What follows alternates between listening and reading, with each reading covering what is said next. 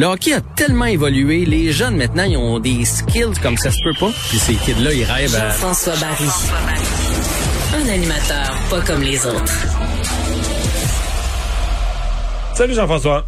Salut messieurs, comment allez-vous? Ça va très bien, mais hier, à pareille heure, on parlait de, de, de, de ton fils, de Nathan, qui allait jouer son, son premier match à 16 ans avec des joueurs de 19, 20 ans. Euh, je me disais, le papa doit quand même être un peu inquiet, mais tabarouette. Ouais, euh, il était plutôt fier? Ouais, il, il- il était dans la bonne ligue, là.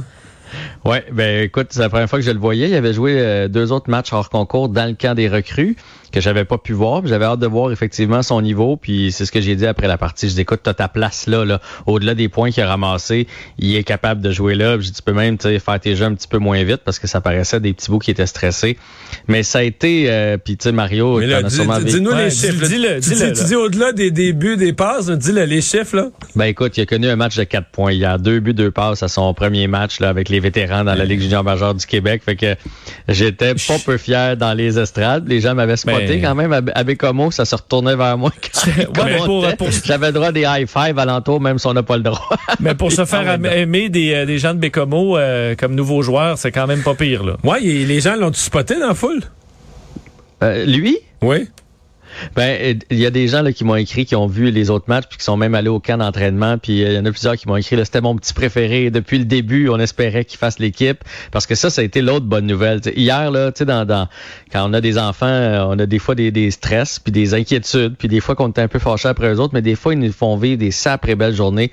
Et hier, c'en était une de celles-là, parce que quand on s'est pointé à l'aréna, le DG l'attendait dans son bureau pour lui annoncer qu'il faisait l'équipe avant oh, la partie. OK, je, je savais pas son nom, j'avais pas vu ça, par exemple. Ouais, OK, ouais, donc ouais, il fait fait- l'équipe, deux buts, mais tu sais, remarque après la game, deux buts, deux passes, euh, la foule en Il délire. fait. La foule en délire, ça aurait été dur de le couper, là.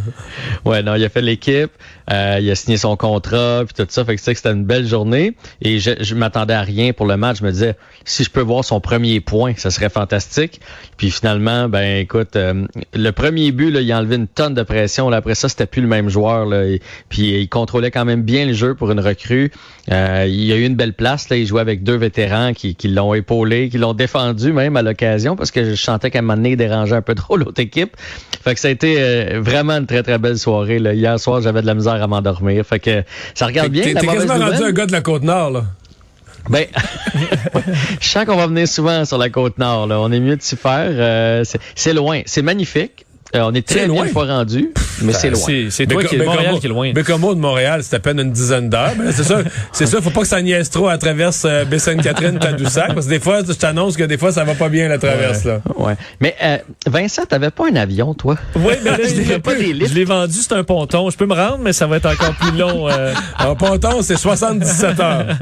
Bon, euh, tournoi, de, tournoi de golf de Dominique Duchamp. Parlons d'une équipe de hockey euh, moins intéressante que le Drakkar, là, les Canadiens.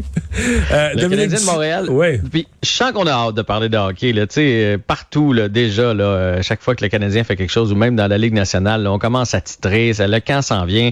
Ça commence d'ailleurs le 22 septembre. On a appris ça, là, le camp officiel du Canadien de Montréal. Avant, il va y avoir le tournoi de golf du Canadien, les matchs, euh, pas des matchs, mais les, les, les tests physiques et tout et tout. Mais aujourd'hui, c'était le tournoi de golf de Dominique Ducharme. Et donc, évidemment, il a parlé un petit peu aux médias. La bonne nouvelle, c'est que Jonathan Drouin était sur place. Donc, il est toujours dans l'environnement du Canadien, vraiment. Et Ça va être son tournoi de golf à lui aussi là, dans une- quelques jours. Euh, il a dit qu'il va être au camp d'entraînement. C'est ce que c'est Ducharme qui a dit ça. Drouin n'a pas parlé, mais Ducharme a dit que Drouin va être au camp d'entraînement. Price va être au camp d'entraînement aussi. Et le sujet de Ça, discussion... la chirurgie de Price, là, je sais pas, soit que son médecin est miraculeux, soit qu'au début, on avait mis ça pire pour, euh, on avait préparé le pire, mais à un moment donné, il allait manquer les deux tiers de la saison, puis finalement, il va être là pour le camp. Il me semble que son opération a bien été pas à peu près. Ben, moi, je pense que c'était une stratégie pour le Kraken, ça.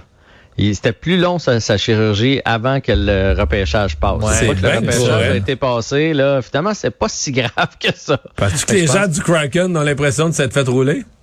Je, je crois la stratégie du Kraken, ils ont pris aucun gros contrat.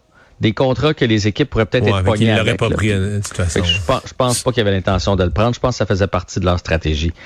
Mais euh, c'est ça. Puis à part Price, ben l'autre sujet, puis je pense que ça va en être, en, en être un dans le camp et tout au long de la saison, si jamais on règle pas ce problème-là, c'est Si Weber n'est pas là de l'année, comme c'est le cas, à moins qu'il y ait le même chirurgien que, que Price, euh, qui va être le capitaine? Va-t-il y avoir un capitaine? Qu'est-ce qu'on fait avec euh, ce leadership-là? Fait que ça a été la question. Dominique Ducharme a dit, on n'est pas rendu là. Euh, il va falloir y voir en temps et lieu. Jake Evans, lui, est revenu sur un, un, un des matchs contre Tampa Bay? Exactement. Il a parlé du quatrième match. Je sais pas si vous vous souvenez, quatrième match, euh, Weber euh, attrape une pénalité avec quelques secondes à jouer. Et là, on s'en allait en prolongation. Puis on savait qu'on allait avoir un 4 minutes là, à chez Weber. Deux minutes, quelques secondes de désavantage numérique. Moi, je pensais que la série était terminée. Je sais pas si vous vous souvenez. là. Moi, j'étais dit- dans le Centre Bell. Ah, bon. Bon. Ben, J'étais là. Et il a dit que dans le vestiaire, personne n'a parlé du fait qu'on commençait à 5 contre 4. Mais que tout le monde, puis connaissant la situation de chez Weber, tout tout le monde dans leur tête était tous en train de se dire, c'est pas vrai que sa carrière, parce que ça se peut que ce soit sa carrière et que notre saison va finir comme ça. Tout le monde était convaincu qu'on allait tuer ces deux minutes quelques de, de, de pénalité et qu'on allait gagner la partie. C'était, ça donnait des frissons de, de- d'entendre et de le lire. Et euh, il est revenu là sur le fait qu'il pourrait prendre la place euh, de Dano euh, comme centre défensif, un rôle qui plairait vraiment beaucoup. Et il est revenu aussi sur l'impact de Weber. Là. Il dit vous pouvez pas réaliser à quel point ce gars-là au quotidien apprend plein de choses aux jeunes par son leadership, par sa présence, etc. Donc c'est, on n'est pas là. Des fois on le juge sévèrement, là, mais je pense que c'était toute une pièce euh, dans le vestiaire du Canadien. Ouais. Je reviens, il nous reste 30 secondes sur Jonathan Drouin. Là. Est-ce qu'il se prépare à faire la saison avec le Canadien ou est-ce qu'on le remet dans une vitrine comme un joueur qui fait le camp puis qui- pour, pour espérer l'échanger?